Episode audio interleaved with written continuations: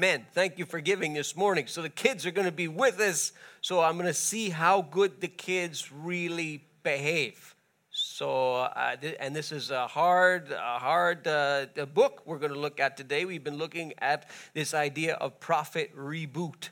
And we're looking at a section of the, of the Bible's Old Testament that most people uh, don't look at too often. Uh, if you remember, um, Jesus, when he talked about the Bible in his day, he talked about the law and the prophets and the writings. You see that a couple of times in the ministry of Jesus, and we scratch our heads. We say, well, What in the world is he talking about? Well, he's talking about the way that the Bible was divided back in his day. Um, and you had the law, and they called that the Torah, and you had the prophets, and, uh, the, which they called the Nevi'im, and the writings or the Psalms. And when you put those Hebrew words together, you get the word Tanakh, and this is what the, the Jews read from. This is what they read from, this is what they read from today. And there's this little section in the part of the prophets that most of us, we don't go there too often. We can't even pronounce these people's names. Uh, and they have some incredible things to say, even though they're a small amount of people and their writings are small. We call them the minor prophets. If you are new to the Bible, and you, you know, it's hard for you to read the, you know, big chunks of the Bible, and you want to do something in the Old Testament, the minor prophets are actually a good place to read because you can read one of these books in 10 minutes, 15 minutes. And if you know the kind of broad idea, then you can really get something out of the book, all right? So uh, these are the names of the minor prophets Hosea, and we're gonna we're gonna talk about Hosea next week. His his wife was a rather interesting choice. All right, we're gonna look at Hosea. Joel, we already we already covered. Uh, Amos is another one. Obadiah. Any of you read Obadiah recently? Did you know that was a book in the Bible? Obadiah. Uh, Jonah, we covered Jonah. Micah, we have a Micah in our church. I don't think he's here yet, but we have a Micah. Nahum, that's an interesting name. Habakkuk, we covered Habakkuk. I'm waiting for parents to name their child Habakkuk. Uh, we'll dedicate a Habakkuk. That would be nice. That'd be an interesting name. Zephaniah, ha- Haggai, Zechariah, and Malachi. These are the 12 minor prophets. Now, what's interesting is that the, the order that the Jews read these books in uh, even though they're in a different section than the way we read it today, it was the same order. So Malachi was last on the list, and Hosea uh, was first on the list, and we're going to cover Malachi today. All right, you can, if you have a paper Bible or a or a smartphone with the Bible on it, you can try and find Malachi there. He's the last one before Matthew. So if you can get to Matthew, you're in the right zone. Just turn left one page, uh, or swipe swipe right and you'll get to you'll get to Malachi. All right. Um, just a, word about prophets, and I keep saying this over and over again because it just it's evident today that it needs to be said. Um, prophets back in the time of the Bible uh, were not the same as the way we think of prophets today. Unfortunately, many times today we have a view of prophets and prophecy that's gone a bit astray. So we think of prophets as almost like fortune tellers or crystal ball readers. And usually, when, in, especially in North America, when we hear that there's a prophet uh, around, you know, at some church or whatever, we all run to the we all run to the prophet. We all run to the church to see what does what will the prophet say what will the prophet do? You know maybe he or she will wave their little hand over me and tell me my whole life story and tell me my future and tell me i'm going to win the 649 or meet a nice girl or a nice boy or whatever. And so we're looking for that exciting sort of sensational moment with the supernatural. Uh, and this is not the way that prophets worked in the bible. Uh, the, the call of, of the prophet was a very hard call. Uh, often these men were very mm, humbled by the fact that God would call them. They, they uh, were reluctant uh, to do what God wanted them to do. Uh, we see Isaiah, for example, say, you know, woe to me, I'm a man of unclean lips and I live amongst an unclean people. Uh, go find somebody else, uh, because what they would do is twofold. They would, they would forth tell and they would foretell. We like the foretelling part, but that's a minor, uh, small area of what they did. Most of the time, they did what you call forthtelling. And what they did was they reminded the people uh, in that context, the Jewish people, of what they were supposed to do. And they said, You guys, you're, you're off the mark again. You're not doing what God told you to do. You're following this and this other God. You're living this and this other way. And uh, God wants to tell you that you need to change the way that you're doing things. And that's this kind of idea of speaking the mind of God to the people. And predominantly, this is what they did. And sometimes they would go into the foretelling mode. And they would say, because of such and such, because usually it was some kind of bad circumstance, some kind of sin, this is what is now going to happen. Uh, this is what the future holds for you as a person, a king, a nation. This is what the future holds because you've been living this way. So they weren't liked most of the time. Most of the time, they were feared or disliked. We see prophets persecuted in the Bible. It was not the same as it is today, where there's this kind of sensationalized idea to it. Uh, it was a difficult thing. And it, prophets um, challenged people, they edified people, but not by making them feel good all the time. All right, so you've got to understand that when you look into the pages of the Bible. And today we got a great example of it. This is Malachi, and I call him the prophet who speaks, his, who speaks the mind of God. So you want to hear what God has to say, you want God to give his opinion, uh, you want God to speak his mind. Well, you read a book like Malachi. Okay, and God is going to give us in very clear terms uh, his opinion and his view on a number of things that were going on in, uh, in Israel at the time. And uh, so, if you really want to know what God what, what God's opinion is, you read a book like Malachi. To review, just to give you some background and some context, and we do this every time so that you know where we are. You've got Israel as a nation divided uh, in, in 922 BC, before Jesus was born. You have a civil war that takes place in the nation. You have 10 tribes to the north, you have two to the south. Uh, we know that uh, Joel, who we covered last week, remember the locusts eating everything? Well, Joel, he prophesied sometime after this split. We're not exactly sure when, but that's when he did. It's a major, major crisis, major event in the, in the nation, all right? We know a couple of hundred years later, the Assyrians, a vicious, vicious uh, military force, powerful, powerful army, would come and they would conquer Israel to the north, those 10 tribes, in 722, all right? We know that this happened, and this is after uh, Nineveh, their capital city, repented under the preaching of Jonah. If you remember, we covered Jonah first, you know, Jonah and the whale, okay? Kids, are you with me so far? All right, okay, you stay with me. And then uh, we know that a couple hundred years later, or not a couple hundred, but a hundred and change. Uh, next major thing the Babylonians, after they had conquered the Assyrians, they come and they take Jerusalem to the south. So you've got the north taken out by the Assyrians, you've got the south in Jerusalem and Judah uh, taken by the Babylonians in three attacks from 605 to 586. Habakkuk, who we covered, he wrote just before this invasion. All right, if you're still with me, uh, then we know that the Medo Persians, uh, you know, pardon the history lesson, but this will help you very much. They came in to uh, conquer the Babylonians in 539. Is what we read in the book of Daniel. Okay, we see the handwriting on the wall, and it's and it's over for Nebuchadnezzar there, and the, the Medo Persians come in. They take the people uh, to to Babylon. Uh, we know about Daniel and his his his friends. You know, Shadrach, Meshach, Abednego. Those guys. Well, those are all the people who were carted off to Babylon. We know that the Persian king Cyrus would bring them back to Jerusalem in 538. All of this stuff we reviewed for the last, uh, the last three, four weeks, okay? Something that we haven't looked at, which we're going to look at today, is after Cyrus brought these people back uh, to Jerusalem, they start rebuilding. So the first thing that they rebuild is their temple, which the Babylonians had sacked and burned in, in uh, 530, uh, 586.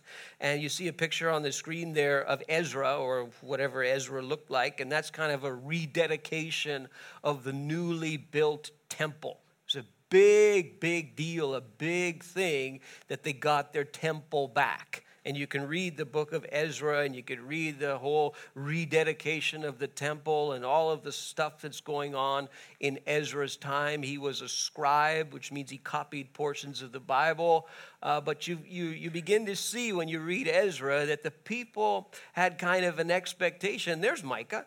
That's, a, that's just so you know, that's Micah.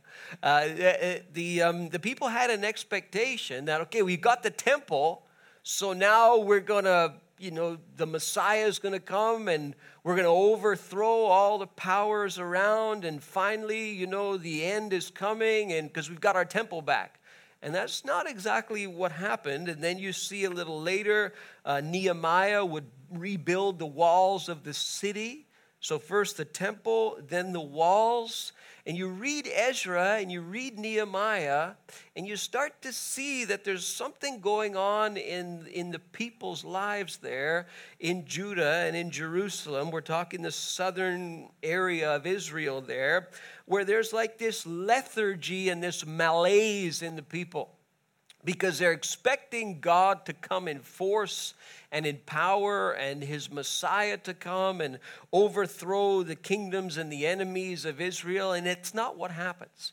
And you start to see this, even with the temple rebuilt, this spiritual lethargy and this kind of malaise and this indifference in the people. And they, the way that they're living, they're starting to do some things that show that. Enter Malachi. Uh, we don't know much about him. He just poof, he pops onto the scene. Uh, last of the prophets in the Old Testament. His name we know means my messenger. That's easy.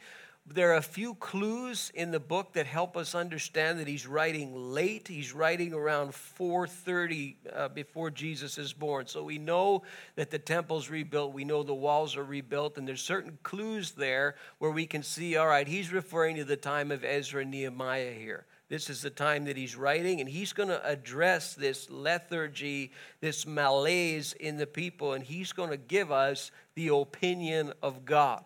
You say, man, I don't care. That's 2,500 years ago. It's got nothing to do with my life. Well, wait till you see the things that God speaks about and the opinion and the mind of the people, and you'll see, you'll find yourself uh, somewhere in these, in these uh, oracles so when God speaks his mind through these prophets, we call this an oracle. It's just a fancy word for a collection of sayings when God is speaking his mind here. And he's going to address a number of criticisms in like in rapid fire succession. You read them in the book of Malachi, which is only uh, four chapters long. You can read it in about 15 minutes. First criticism that the people have is in Malachi chapter 1, verse 2. God, how have you loved us? God, do you really love us? How have you loved us? Is the complaint that they have. And you see right at the beginning uh, in verse 2 I have loved you, says the Lord, but you asked, How have you loved us? And his answer is, Don't you remember that between uh, Jacob and Esau, I chose Jacob. This goes back to the book of Genesis. And you know, we know by reading the, the rest of the Old Testament that the descendants of Jacob would be Israel, and the descendants of Esau would be Edom. And the Edomites were a fierce, fierce enemy of Israel. And so he's saying, Don't you remember that by grace I chose you? I did not choose Esau. Don't you remember that? And he's reminding them, Don't you remember that I love you? And this is something that we struggle with even today. Even people today, Christians today, struggle with that question How do I know that God really, really loves me? And we got to remind ourselves do, do you understand what grace is? Grace is that thing that Jesus came and Jesus died for you while you were a sinner, while you were an enemy of God uh, he came and he took your place on that cross. That's a gift that God gives to each person. Uh, it's a gift that he gives us the choice to unwrap, uh, but it's a gift that he gives. And he does so without merit. He does so based on the work that he did, not on the work that you do. Uh, our, our decision is well, what are we going to do with that gift? Are we going to unwrap it or are we going to say no thanks? And that's on us. But the question of whether or not God loves us is ultimately settled by the cross. And that's something that you can't take away. Never, never forget about God's love for you is the lesson there. And they he, he just continues. It's almost like a rant. Uh, verse 6, uh, the people say, God, how have we shown you contempt? Because God says, You show contempt for me. Verse 6 A son honors his father, and a servant his master, or at least they're supposed to. And if I am a father, where is the honor due me? If I am a master, where is the respect due me? He says. Uh, it, is, it is you, O priests, speaking to the priesthood, who show contempt for my name. And they ask, Well, how have we shown contempt uh, for your name. And, and God goes into this explanation that these priests were offering uh, sort of grade B sacrifices. Okay, back then you have a very different time. You have a system where they're sacrificing animals as offerings to God. I know that that bothers the animal rights activists today, uh, but that's the way that it was back then. Um, and that's the way that they atoned for sin uh, temporarily is that something would have to die, and this, so they would have this whole system where they would pick these animals, and those animals would be slain for the temporary forgiveness of the people. And what he's doing is he's telling these priests, you know, you know, you're, what you're doing with those offerings is you're giving, you're giving B sacrifices. You've got animals that you're supposed to sacrifice that are completely healthy and completely whole. And what are you doing? You're giving the grade B ones over here, and you're probably eating the other ones yourselves. Uh, so you're giving me second best, and you're showing contempt for me because this is the system that's here, and you're abusing that. Okay, it's very different time, very different system. It's not like today, but the point of God saying, hey, you're cheating in the way that you're supposed to be doing this, and you know who you're cheating? You're cheating me. And he has an issue with the priesthood, with the clergy of that day. The lesson for us today, we know from the book of Romans, what does it say? You offer your bodies as living sacrifices. This is our spiritual act of worship, Paul tells the Romans there. So the idea is well, how much am I giving God? Am I, am I giving God all of myself? Or am I just giving God a little, you know, my little left toenail? He, he, can, he can have that, but he can't have all of me.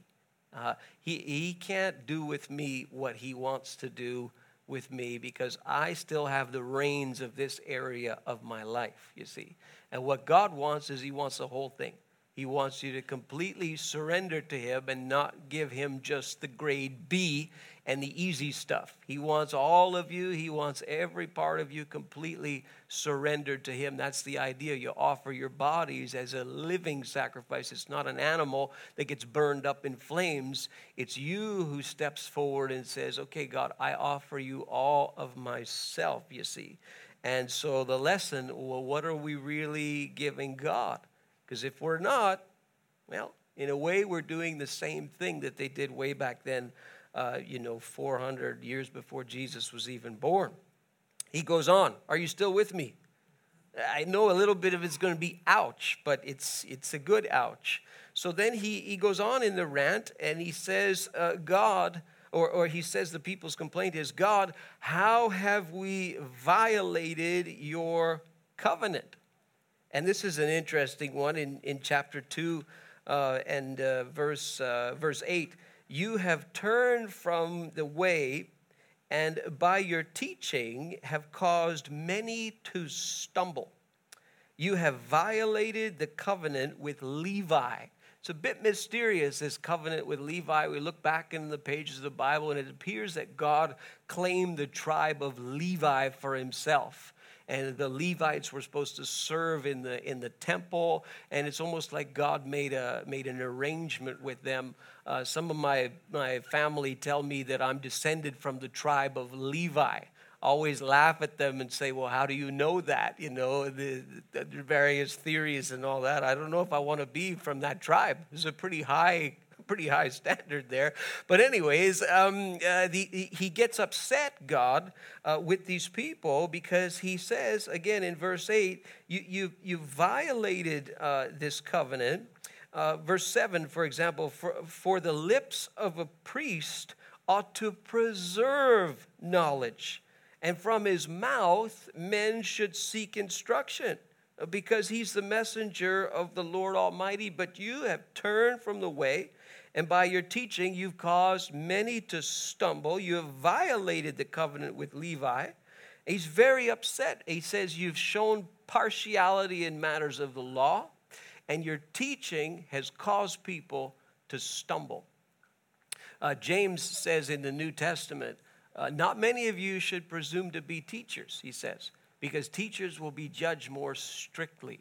The idea is when you, when you teach on behalf of God um, and people actually listen to what you say, be careful what you say because you can lead masses of people astray by corrupted teaching and by teaching that's not biblical. And the idea, the lesson for us is stay grounded friends, stay grounded in the Bible. Don't, don't let it drift away from you as your guide uh, for what's right and what's wrong. I came across a statistic uh, this week um, about the young people because it's back to school week, I guess, and this is from George Barna. George Barna always looking at, you know, what the what the people are doing with with relevance to Christianity and God and all that. And so uh, he surveys the uh, teenagers uh, as to what their after school activities are. Guess what the highest percentage, the highest a- after school activity was? Pardon me? The homework was very high. Screens, yeah, screens and homework was very high. Very, very high. Guess what some of the lower ones were?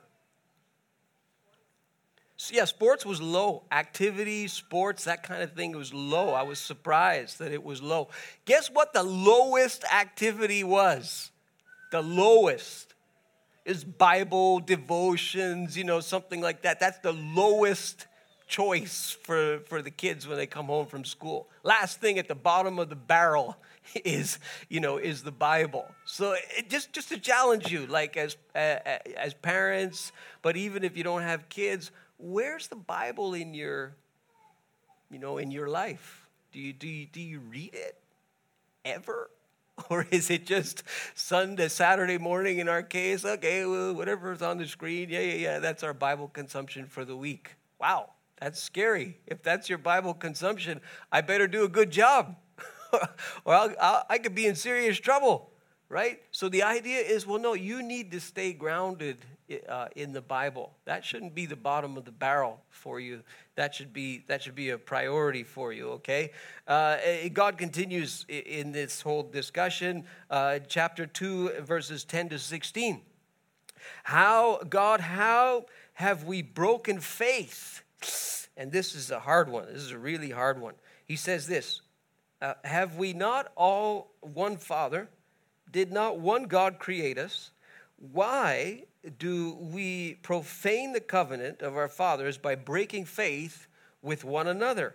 Judah, the, the land there where Jerusalem was, has broken faith, he says. A detestable thing has been committed in Israel and in Jerusalem. Judah has desecrated the sanctuary the Lord loves. Again, it was just rebuilt, this sanctuary, by marrying the daughter of a foreign God.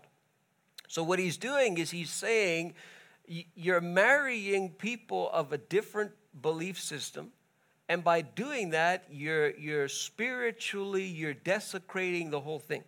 Uh, it, it's a very strong rebuke here.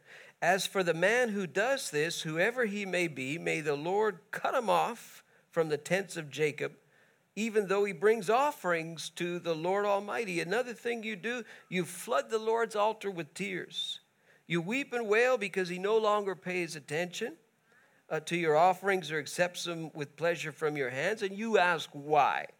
It is because the Lord is acting as the witness between you and your wife, the wife of your youth, because you have broken faith with her, though she is your partner, the wife of your marriage covenant. Oh, wow. So this is where you start dancing on, on difficult ground. What, what God is saying, and again, you have to read the context. Number one, they're intermarrying with people outside of their belief system, which was forbidden uh, uh, in the Old Testament and even in the New Testament. We'll get to that in a second.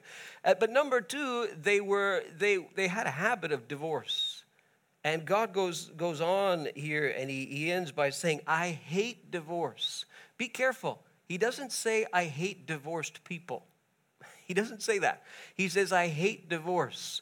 Uh, some of you in this room, no doubt, have experienced divorce. You hate divorce too.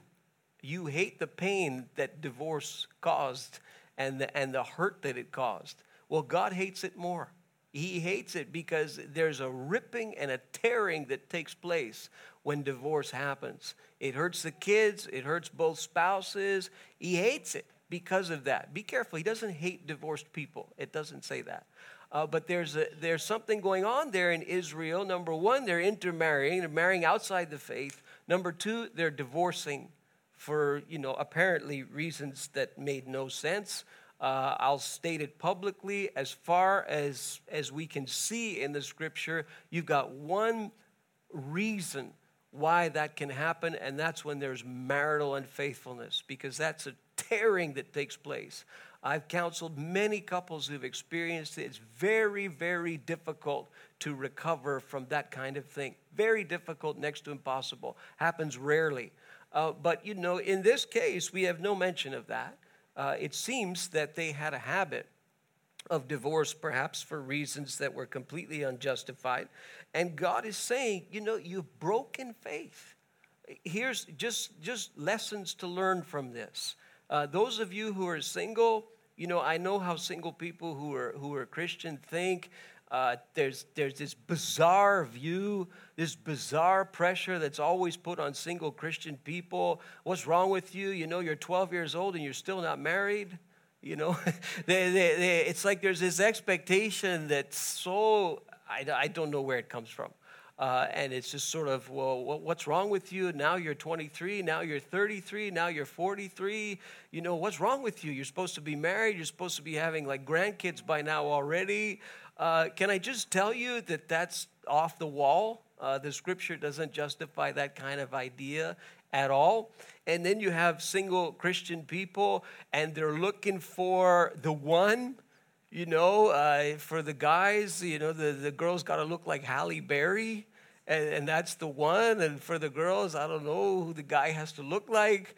And it's like, well, no, God has to do this some kind of fantastic miracle in front of me, and then I'll know that the person's the one. Okay, the scripture doesn't justify this at all. Do you know what the scripture says? Just, just really easy advice marry a believer. You want to know God's will? Marry a believer. Yeah, yeah, but she doesn't look like Halle Berry. I don't care. Marry a believer. well, but he doesn't look like Tom Cruise. You know, I don't care. My, my, my command is this you marry a believer. Because if you take a believer and you take a non believer, what you have is two different worldviews. And you bring those two views together, and, and Paul says it's like light and darkness. So what you have is a marriage of a marriage of shadows that takes place because you got two different faith systems. You got your hand in the air. You want to ask a question? Yeah, the, you, you can try that route. Uh, we call that missionary dating, um, and that's a very risky route. Uh, oftentimes, you know, when you when you, you, you, you're infatuated, you're in love with the person, whatever, whatever, they're not a believer, well, we'll find a way. We'll find a way. Um, it, it can work, Dennis. I'm not saying it can't. I'm just saying there's, there's many, many risks. That whole idea is, is fraught with many risks and many potential problems. Most of the time, what happens in cases like that is the believer begins to compromise their, their beliefs in order to win the hand of the person who they're, they're courting. So that's why I say the will of God is really simple. It's not about the looks, it's not about the intelligence, it's not about the social, economic background, it's not about the ethnicity, it's not about the color of their skin. What does the person believe? If you've got a like faith system, your marriage can make it. If you got one who's worshiping this God and one who's worshiping that God, you're going to have problems. This is what we see in the Old Testament. This is what we see in the New Testament. Marry a believer. Uh, number two, please prioritize a healthy marriage. Like the, the statistics on divorce in the church versus the non church are almost the same. Uh, they're not exactly the same, but they're almost the same. And, and a lot of times this is because couples don't enter into marriage with any kind of skills whatsoever. They don't they didn't have any kind of counseling or anything before the marriage at all. They don't know. They just say, well, we love each other, we're gonna get married. Okay, good luck with that one. All right? You, you, you're, you're in for a rough ride if you don't learn some skills and you don't learn how to make it work when times get tough. Okay, is my wife in the room? She's not in the room? Okay. You need to talk to my wife, okay? Those of you, especially the ladies, and she'll tell you about difficulty, okay? Uh, yeah, we're a ministry couple and all that, but let me tell you the amount of skills that I have had to learn over the years. Just, just telling you.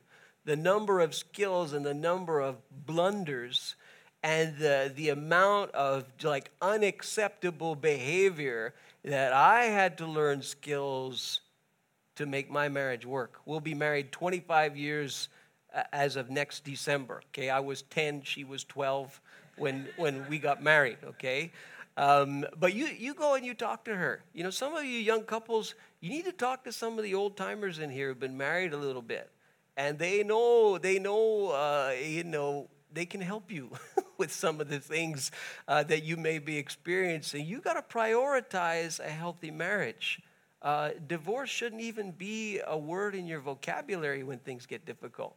You, you, you got to fight for that marriage sometimes. You got to struggle to make that marriage work. You can't bail out on it. Uh, you, you got to fight for it to make it healthy. And this is kind of what God is saying, albeit in that, in that time uh, and in that context. All right, uh, next, uh, next uh, uh, complaint. God, how have we wearied you? Because God says, uh, You have wearied me right after. He says, You have wearied the Lord with your words. How have we wearied him, you ask? And he says this all by saying, All who do evil are good in the eyes of the Lord, and he is pleased with them. Or, where is the God of justice? And God says, You're tiring me out with that complaint. You're tiring me out. All who do evil are good in the eyes of the Lord. Man, that is a serious charge. You know, it's like saying, look at this, this murderer, this person, this corrupt person, this liar, deceiver, cheater, whatever. In God's eyes, they're good. Wow, that's a serious, serious charge. And God says, You know, you're tiring me out with this complaint. And then he goes into um, uh, a description here of the future. Uh, chapter 3, verse 1 See, I will send my messenger who will prepare the way before me. This passage is quoted in the Gospels with reference to John the Baptist. He is the messenger who will be, prepare the way before me. The me is really God in the flesh, Jesus. Uh, then suddenly the Lord you are seeking will come to his temple. The messenger of the covenant whom you desire will come, says the Lord Almighty. So don't, don't tire me out with your complaint about me saying that the evil are good. Uh, don't you remember that, that I am coming? Uh, and, and this is, again, 400 years before Jesus is born. He's predicting uh, the messenger of Jesus, uh, interpreted by the gospel writers as being John the Baptist. And he's saying, Look, the Lord is coming, and he is coming to his temple. Is he talking about the time of Jesus? Is he talking about the second coming there? Hard to say. But who can endure the day of his coming? Uh, who can stand when he appears? For he will be like a refiner's fire or a launderer's soap. He's going to clean everything up. He will sit as a refiner and purifier of silver. And, and it speaks of this powerful coming of God Himself. And what, what he's saying here to these people is you better realize that you don't serve me for what you can get you're, you're expecting, because the temple's been rebuilt and the walls have been rebuilt, you're expecting me to come and you're expecting me to destroy evil now. You want it your way, uh, and you, you say, well, this fruit, it's fruitless to serve God because God seems to like evil people. They're the ones who are doing well in life. Where is He? He's not coming. There's no, we've rebuilt the temple, we've rebuilt the wall, so what? Nothing's changed. And, and God is saying, You're getting me tired with this complaint. Remember that I am coming, and remember, we don't serve God for what we can get. Yeah, God gives us things. But if you serve God just for what you can get, the day that He doesn't give you what you want, what are you going to do? You're going to say, Well, God doesn't work. I'll try something else, right? You don't serve God so I can get stuff. You, you serve God because He makes dead things live. He, he, he forgives the unforgivable. You know, that's why we serve God because he, He's in the transforming business. It's not because we can get stuff from God. Are you still with me? Man, the kids are so behaving so well. Some of them have left already, but the ones who are remaining behave so well. So God continues. We're almost done. And this one you've heard before, those of you who've been in church for any length of time. God, how have we robbed you? Chapter 3, verses 8 to 12. Will a man rob God? Yet you rob me, he says. But you ask, How do we rob you? And God says, In tithes and offerings. You are under a curse, the whole nation of you, because you're robbing me. Bring the whole tithe into the storehouse that there may be food in my house. Test me in this, says the Lord Almighty, and see that I will not open the floodgates of heaven, and you'll have so much blessing you won't even have room for it. You know, and the, the I'll prevent the pests from devouring your crops, and the vines uh, in your fields will, will, will not cast their fruit. Uh, I, will change all of that. And, and I'm going to bless you so much if you do that. And of course, you know, if we're in church, we're like, oh, here we go. We, we all feel guilty because here comes the guilt passage about the tithe thing, and now they're going to ask for money and all of this. I'm out of here. Okay, I, I, I know exactly what people in, in the seat think about this. You know, we start coming to church, and now we're supposed to give a tenth.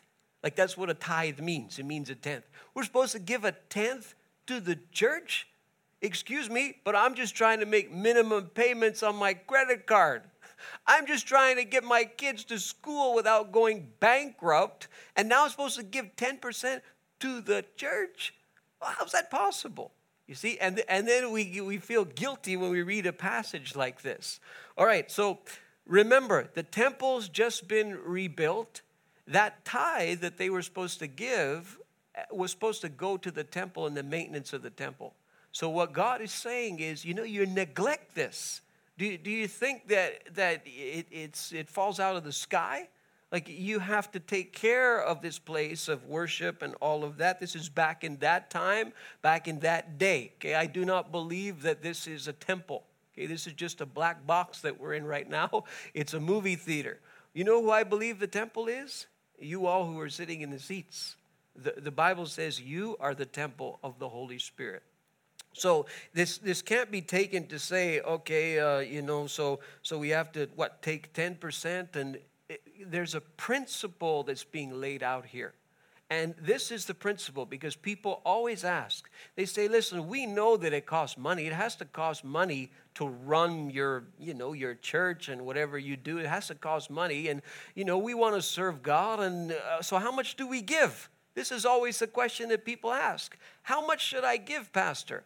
Should I give whatever I feel like? Because I feel like giving two two bucks whenever the thing comes by, thank you very much. Like, how much does God require of me? How much am I supposed to give? And this is what I tell people if you can make it to a tithe, if you can reach the tithe, I'm telling you, you're, you've gone somewhere.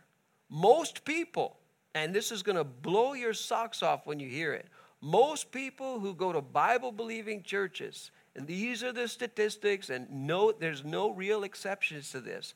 Most people give about 3% of their income, whatever it may be. Those are the statistics across the board.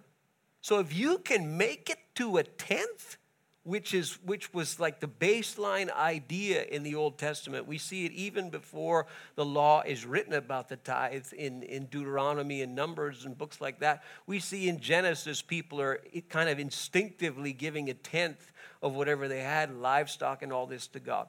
If you can make it to a tenth, if everybody in every church actually gave a tenth, I'm telling you, there would be so much transformation in people's lives and communities and families, it would be mind blowing if people actually gave a tenth, because they're not. So if you can actually make it just to that level, let me tell you, you've really, really achieved something. And what, what I do is I tell people, you know what? That takes a change in the way that you spend money, right? Because again well, i need to make those minimum payments on credit cards. I need to pay this debt this debt this debt. Like how do you how, do, how does god expect me to even get to that level that they were doing in the old testament? And people need to learn to get out of debt and to live in a different way. Uh, you know those, those those those crops that are going bad you know he says um, he says uh, i will prevent pests from devouring your crops. You know what those pests are compound interest from those credit card companies, taking money from you while you're sleeping. That's what they're doing. While you're in bed sleeping, you better wake up because they're taking money from you. Compound interest, the pests devouring everything that you have. And when we learn to get out of debt, then we can learn to give to God. So I, I thank God for people if they can even make it to a tenth. When they do that, I mean the power that's the resources that are available in a church when people actually give a tenth. And if you give more than a tenth, then you're in you're in offering territory. That means, okay, your, your church can run easily, easily, easily if people give a tenth. Oh, easily. Any church can run when everybody gives a tenth. So what you do is you do an offering. And typically we say, well, no, this is outside of the church. This doesn't run the church. This is for missionaries. This is for stuff where the church isn't really benefiting. They're giving the money away to other people who need it. There's no benefit for the local assembly. That's an offering. Uh, excuse me, but do you know how many things you can give to in an offering? Like, you know how many billions of dollars it's going to cost the state of Texas to, to rebuild their lives? Hundreds and thousands of homes destroyed.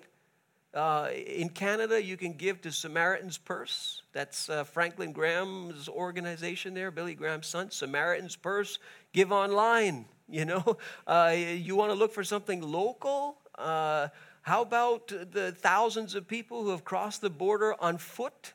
Uh, uh, to, to come into Canada, hoping that maybe they won't get deported to places like Haiti. You know, these people are They've uprooted their whole lives. Give to organizations like Sun Youth and all these places that are trying to help these people who are looking for a shot to establish themselves in a land where, you know, they may actually have a shot at some life, right?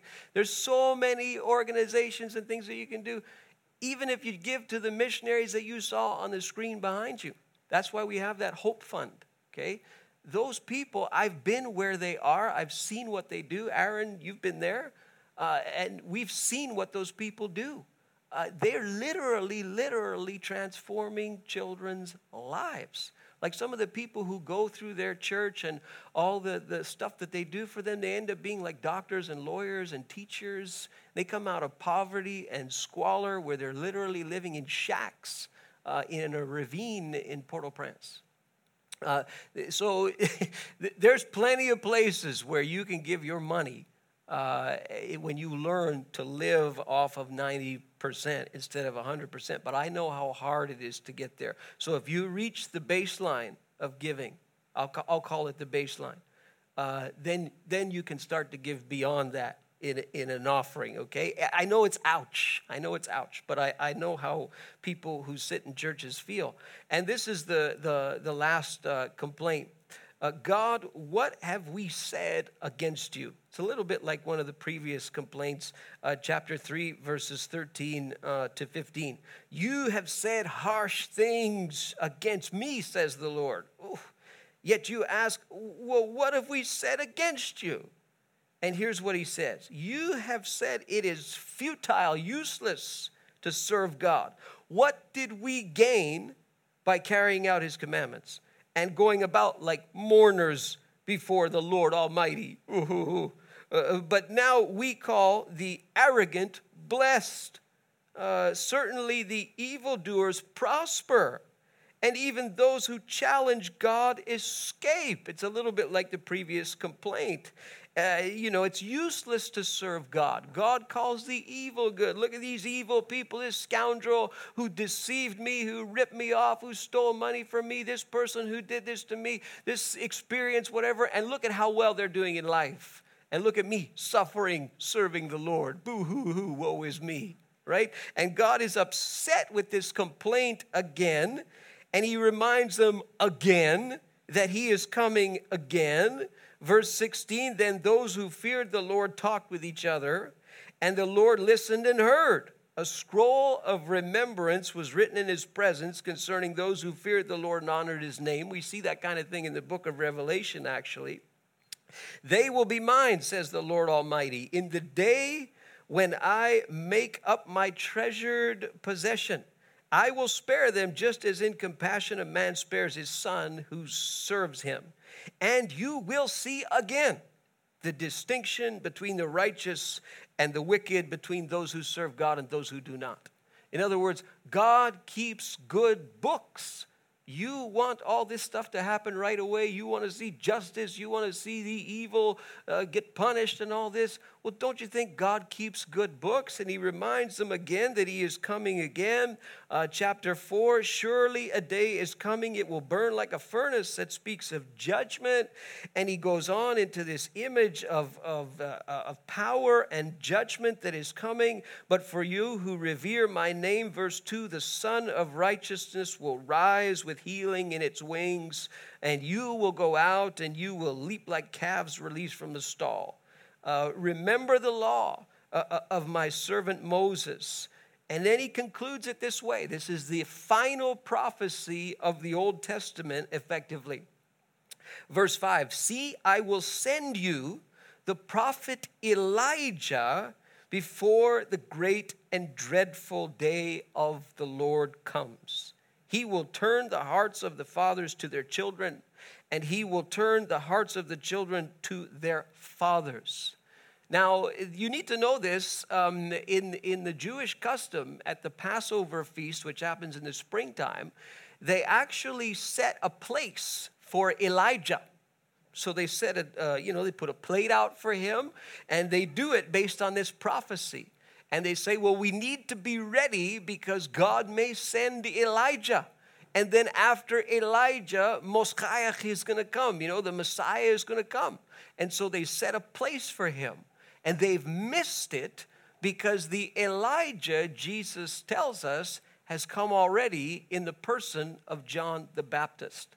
So this is like a type and a shadow so if you want to know, did Elijah come back? You know, if you know the Old Testament, Elijah was taken up to, to heaven in this whirlwind, this supernatural thing. He didn't die.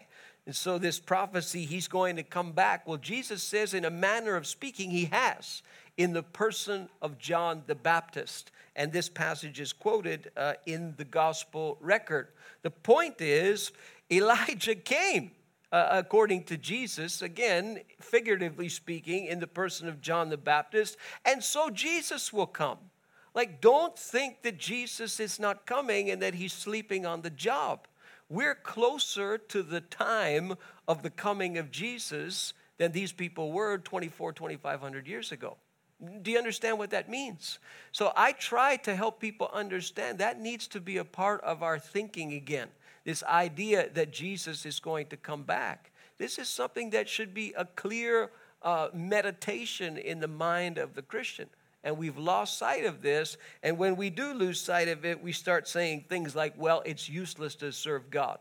You know, the evil ones are the ones who prosper. Uh, so these are the lessons from, the, from the book of Malachi, uh, hard as they are. I'm going to I'm gonna do something a little different because we have the kids here. Are there any questions that some of you may have about this? I know we tread on some, some sticky ground. You start talking about divorce and tithing you know you, you can offend some people. So I want to be sure that you're all at peace with this. Yes, Luciana.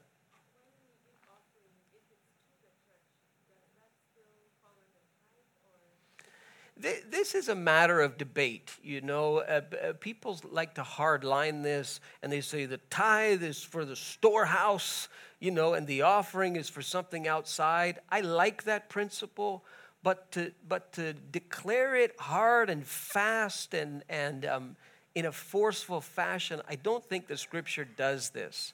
Uh, when we look into the New Testament, when Paul talks about giving in books like Corinthians his type of what he has on his mind is more what we would think of as an offering. Um, so I always tell people, listen, you start with a tithe, the idea that a tithe is a tenth, and if you're giving a tithe to a church that you trust they're going to do something correct with the money, then you're on good ground. That's a really good place to start. And if you want to give outside of that church, and that church presumably would be the church where a person is, is giving of their time, their talent, their treasure. That, that's the community of faith that they're being uh, ministered to, uh, that they minister in. Um, and if they want to give beyond that, well, then think of that as an offering. But to, but to play that hard and fast and to be dogmatic about it, the scripture doesn't do it that way. Uh, but again, people want to know well, how do I give? And so I tell them, look, this is a good principle to adhere to. Yes, this is when the temple was in context, there's a, there's a definite context to it. But still, it's a good principle. So I tell people, give a tenth to your local assembly, and beyond that, give to whatever. And hopefully, your local assembly has a way for you to do that. You know, does that make some sense?